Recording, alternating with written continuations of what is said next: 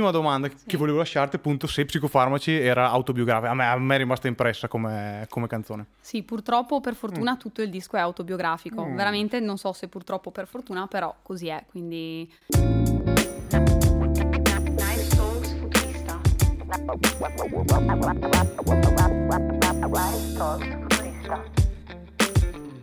Benvenuti ad una nuova puntata di Nice Talks Futurista, il salutino di Nice Planet assieme ad Osteria Futurista. E oggi qui con noi per fare quattro chiacchiere abbiamo Vale, e che è la ragazza dello Sputnik. E io e Vale ci siamo conosciuti l'anno scorso sì. in, una, in, un evento in cui stavamo suonando per Buro Studio, che, che salutiamo, e già da lì subito ho avuto un'ottima buona impressione e forte anche del fatto che, che, Giorgia, ospite nel nostro podcast, ci avesse fatto ascoltare la tua canzone Origami, che tra l'altro in, in off screen mi ha detto che parla di insonnia, quindi partiamo proprio da lì sul okay. discorso di proprio l'album, anche come si struttura un pochino e partendo magari proprio da Origami che penso sia stato, è stato il primo singolo uscito. Sì, è stato okay. il primo singolo.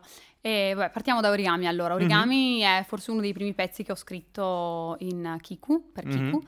e è un brano che parla della mia insonnia, quindi insomma mm-hmm. diciamo che un po' tutto l'album è incentrato su una serie di cose che mi sono successe o che vivo quotidianamente che mm-hmm. ho cercato in qualche modo di esorcizzare mm-hmm. e quindi ho dedicato ad ogni brano insomma proprio una di queste cose che fa parte della mia vita e ho cercato in qualche modo di, di appunto esorcizzarle, di tirarle al di fuori e di tirarle me. fuori, sì no ma infatti una delle cose ci addentriamo proprio subito dentro l'argomento proprio di Kikuno, che tra l'altro ho scoperto che significa crisantemo in giapponese, perché appunto non, non lo sapevo. Volevo farti adesso estemporanea domanda, la, la copertina è, una, è, un disegno, una serigrafia che hai trovato o proprio invece fatta originale? Per, no, per è stata fatta originale da Matteo, un mio carissimo amico, che mm-hmm. è il mio mhm. tatuatore. Ma va. Eh, okay. Sì, è tutto nato da un mio tatuaggio che rappresenta proprio il crisantemo, okay. poi io mi sono affezionata insomma a questo tatuaggio, in generale mm-hmm. mi piace molto il crisantemo come fiore, è uno dei miei fiori mm-hmm preferiti e per il simbolo e il messaggio che volevo lasciare passare attraverso Kiko appunto l'ho scelto un po' mm. come mm.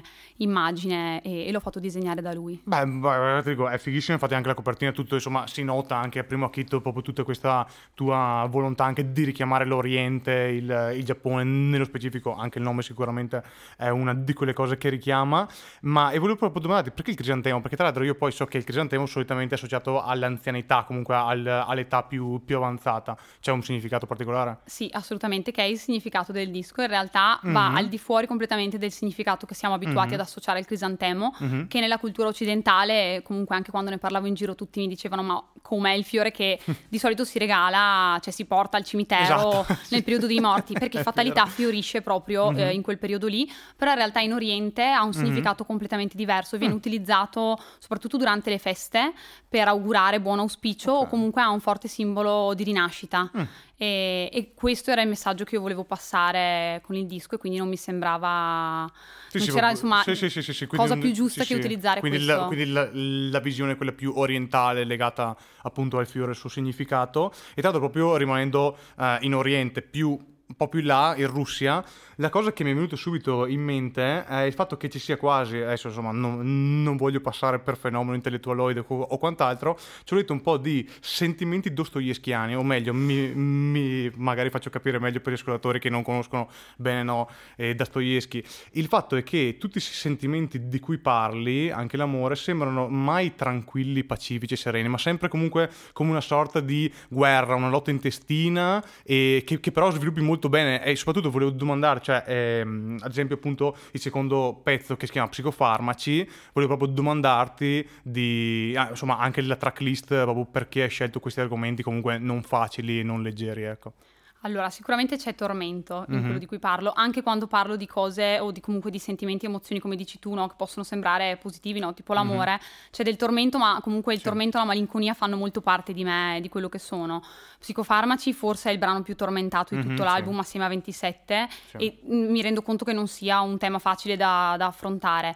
La tracklist mi è uscita proprio come un flusso quando ho cominciato a mettere in ordine i pezzettini del puzzle del disco e ho scelto di dare un ordine, quindi insomma anche mh, l'idea di partire con il in riva al male e di chiudere con Technicolor, mm-hmm. per le frasi con cui iniziano e finiscono ha tutto un suo senso, che poi magari ha un senso, un significato solo per me, però che ho cercato di trasmettere anche dando senso appunto a tutto quello che, che unisce questi pezzi sì, tra di loro. Sì, sì, guarda, adesso facciamo un passato indietro proprio sulla scrittura, che l'ho trovata molto ermetica in alcuni punti, cioè veramente mi sembrava di leggere Vittorio Sereni, oppure Mario Luzzi in, in alcuni punti, soprattutto in origami, appunto quando dice masticare carta, mangiare carta, no? poi sputare fuori origami, volevo domandarti se fosse eh, appunto una sorta di eh, metafora per qualcosa che appunto, cioè io l'ho letta come una sorta di quasi resilienza, posso mettermi che è un termine bruttissimo, tremendo, una roba che odio, però rende bene il significato, no? quello di comunque ingoiare eh, i problemi della vita o comunque quello che ci capita e poi riuscire a buttare fuori qualcosa di bello come appunto da un pezzo di carta, un origami. È assolutamente quello e infatti è proprio il significato del disco, quindi la rinascita, mm-hmm. quindi anche da tutto quello che di brutto ti può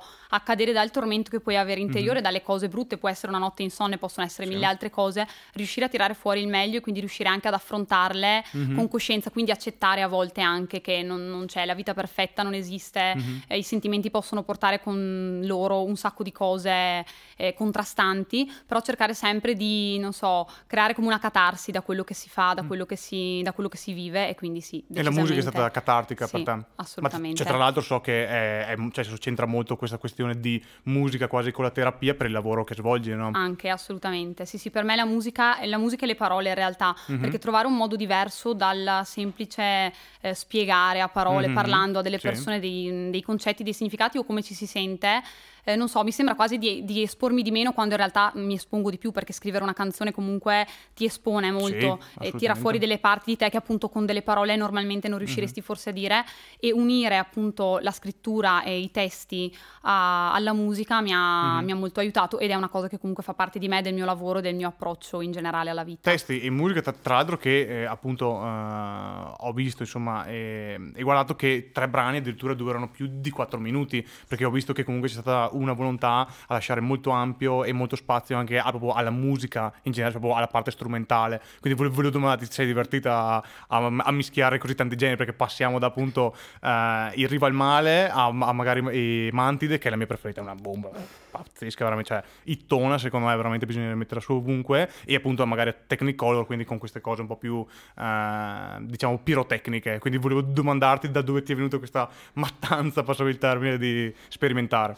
Allora, mi è venuta da un sacco di ascolti che faccio, ho ascolti molto mm-hmm. differenti tra loro, mm-hmm. sicuramente anche da un percorso tormentato anche lì per riuscire ad arrivare a quest'album, nel senso che scrivo pezzi da molto tempo, sì. lavoro ad alcuni di questi pezzi da molto tempo, però non ho mai avuto il coraggio di buttarli fuori e non avevo mai trovato la quadra veramente mm-hmm. per dare a loro un posto. Mm-hmm. Kiku è stata l'occasione giusta e la fortuna più grande che ho avuto è stata quella di collaborare con tre produttori, Federico, Giorgio e Nicolò, mm-hmm. che hanno dato un valore inestimabile a questo lavoro, la loro mm, conoscenza, il loro approccio, il loro amore, perché si sono innamorati fondamentalmente mm-hmm. anche loro giorno dopo giorno e il loro rispetto per quello che, che, avevo fatto, perché non hanno mai cercato di decostruire o di mettere in dubbio quello che, che avevo creato prima io, anzi hanno messo tutti loro stessi e questa... Mm-hmm è stata secondo me la cosa più importante e mi ha permesso e ha permesso finalmente a Kiku di trovare un posto e di trovare un ordine nel suo disordine sì. perché effettivamente contiene tantissime cose sì, differenti. Sì, no, infatti l'ho, l'ho visto proprio come una, una, bella palette di colori, eh, non assolutamente discordanti tra loro, anzi invece il disco secondo me suona molto bene dall'inizio alla fine e appunto mi è piaciuto molto sulle questioni, cioè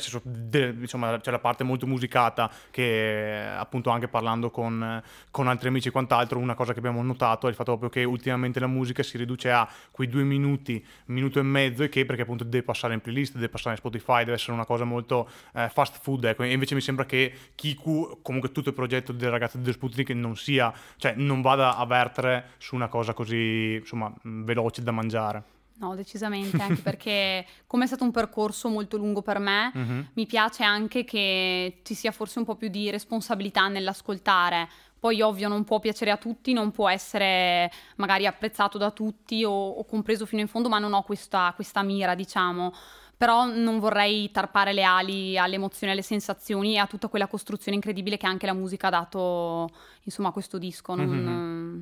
Non è quello a cui voglio arrivare. Ah, e tra l'altro infatti volevo chiederti un po' anche della genesi di Kiku, no? Cioè, da dove è partito, cioè è anni che ci lavori, è una cosa invece che ti è uscita fuori? Allora, uno dei primi pezzi, appunto origami, penso sia risalente attorno al 2017, ah, quindi... la bozza, la prima bozza. Eh. Poi vabbè ho lasciato lì, sono successe cose nella, nella mia vita, poi ho rincontrato Veronica, Veronica Marchi, mm-hmm. con la quale ho cominciato a prendere in mano alcuni di questi pezzi, abbiamo fatto una preproduzione insomma ad alcuni di questi che ho scritto poi col tempo, quindi intorno al 2018, quindi diciamo che sono un po' d'anni che, che ci okay. lavoro. Alcuni dei pezzi di Kiku invece li ho scritti durante il lockdown, quindi mm-hmm. sono stati finiti insomma non tanto tempo fa, però diciamo che è un lavoro comunque di anni, perché per tirare Perfetto. fuori tutto il mio mondo interiore ho dovuto lavorare su alt- altri pezzi che mi hanno portato poi a scrivere Kiku e a sì. trovare una quadra per Eh, ma infatti si sente che, che, comunque c'è tantissima di roba tua, cioè, vissuta personale che esce fuori e una cosa che mi ha piacevolmente stupito sono stati i videoclip, che lì proprio emerge quasi la follia, passami il termine, no? eh, creativa che avete messo tu e il tuo videomaker che so che insomma collaborate strettamente avete fatto questa cosa molto matta. Mi sono piaciuti molto. Infatti, volevo chiederti i videoclip, sei divertita a girarli, com'è andata? Sì, un sacco. In realtà a me piace. Mi piace anche follia come termine, grazie per averlo utilizzato perché è un po' quello che sono. Ho queste due realtà, mm-hmm. una molto malinconica e una invece super extroversa, mm-hmm. extroversa, estroversa, estroversa e quindi molto folle anche. E mi è piaciuto tantissimo costruire, scrivere progettare e costruire proprio mm-hmm. i video perché poi vabbè assieme a Federico che è mh, anche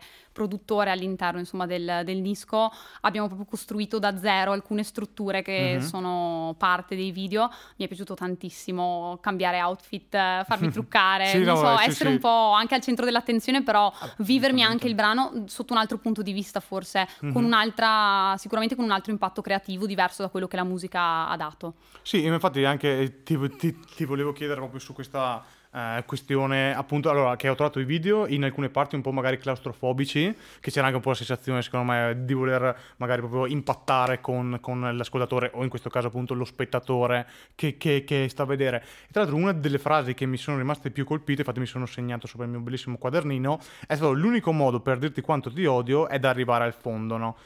E qui io non sono riuscito a capire perché stiamo parlando di psicofarmaci all'interno della, de, insomma, il secondo brano dell'album e quindi volevo domandarti a chi è che stai parlando lì, nello specifico? Cioè c'è, c'è, una persona barra cosa? Cioè avevi un qualcuno oppure un, un, un discorso un po' così?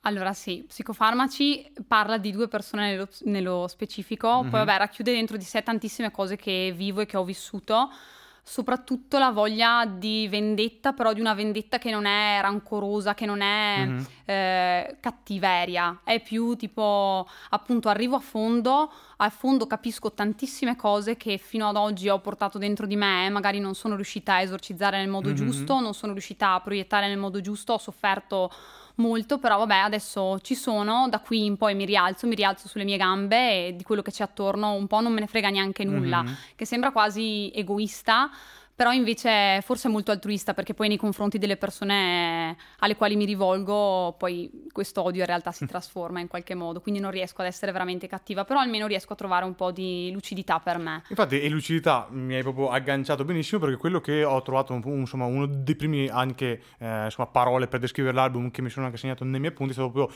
un sogno lucido ai bordi de- dell'altrove mi sono scritto, no? perché sembra veramente che sia un qualcosa appunto questo sogno eh, appunto lucido, cioè senso che tu sei in piedi comunque e vivi tutto, però è tutto un po' stranulato, eh, stranulato scusatemi, un po' appunto tutto eh, etereo quasi, no? quindi volevo, volevo, sapere se ci ho visto bene oppure, oppure è una mia considerazione. Assolutamente, tra l'altro mm. in riva al male proprio descrive questa sensazione, nel senso mm-hmm. è proprio trovarsi al bordo, guardare quello che è stato, quello che hai vissuto, che mm-hmm. ti ha magari fatto male o insomma e riuscire però a guardarlo in maniera lucida, ma sempre con quella sensazione del poter ricadere mm-hmm. tra le braccia di quella cosa che non mm-hmm. ti ha mhm. fatto proprio bene da un momento all'altro, quindi assolutamente è così. È una lucidità che aveva bisogno ancora di essere tirata fuori, che ho cercato di tirare fuori, insomma, mm-hmm. scrivendo i pezzi. Beh, eh, ti dico, guarda, secondo me l'album è assolutamente, uno, super godibile, due, secondo me è molto interessante anche perché appunto non è una, un album leggero, passami il termine, ovviamente non vuole essere una critica decostruttiva, ma anzi il fatto proprio di dire, cazzo, un primo lavoro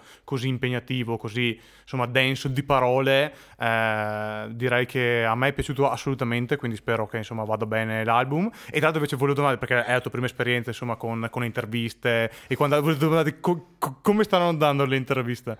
Bene, dai, Bene. sì, sì, pian piano sto cominciando a prendere un po' fiducia, insomma, anche nel raccontare, perché appunto come ti dicevo prima, quando scrivo una canzone... Mm-hmm lavoro tanto sul mio interiore, scavo, scavo, scavo, tiro fuori anche delle cose che a volte sono effettivamente un po' brutali, mm-hmm. non proprio leggere, sì, no, infatti, sì, sì, sì, ma non benissimo. mi spaventa perché da un lato mi espongo molto, ma dall'altro mm-hmm. lato ho la musica che un po' mi fa da schermo e che un po' mi difende e mi protegge da tutto questo. Quando devo spiegare, mm-hmm. eh, magari, o dare motivazione a quello che ho scritto, lì scavo eh, ancora e, e, scavo con delle parole che magari sono invece più, più insomma arrivano più facilmente sì, di altre quindi no, no, però bene dai capisco sono... no no sono super contento e tra l'altro appunto per tutta questa aurea di serietà e quant'altro posso offrirti una kombucha? assolutamente perfetto bellissimo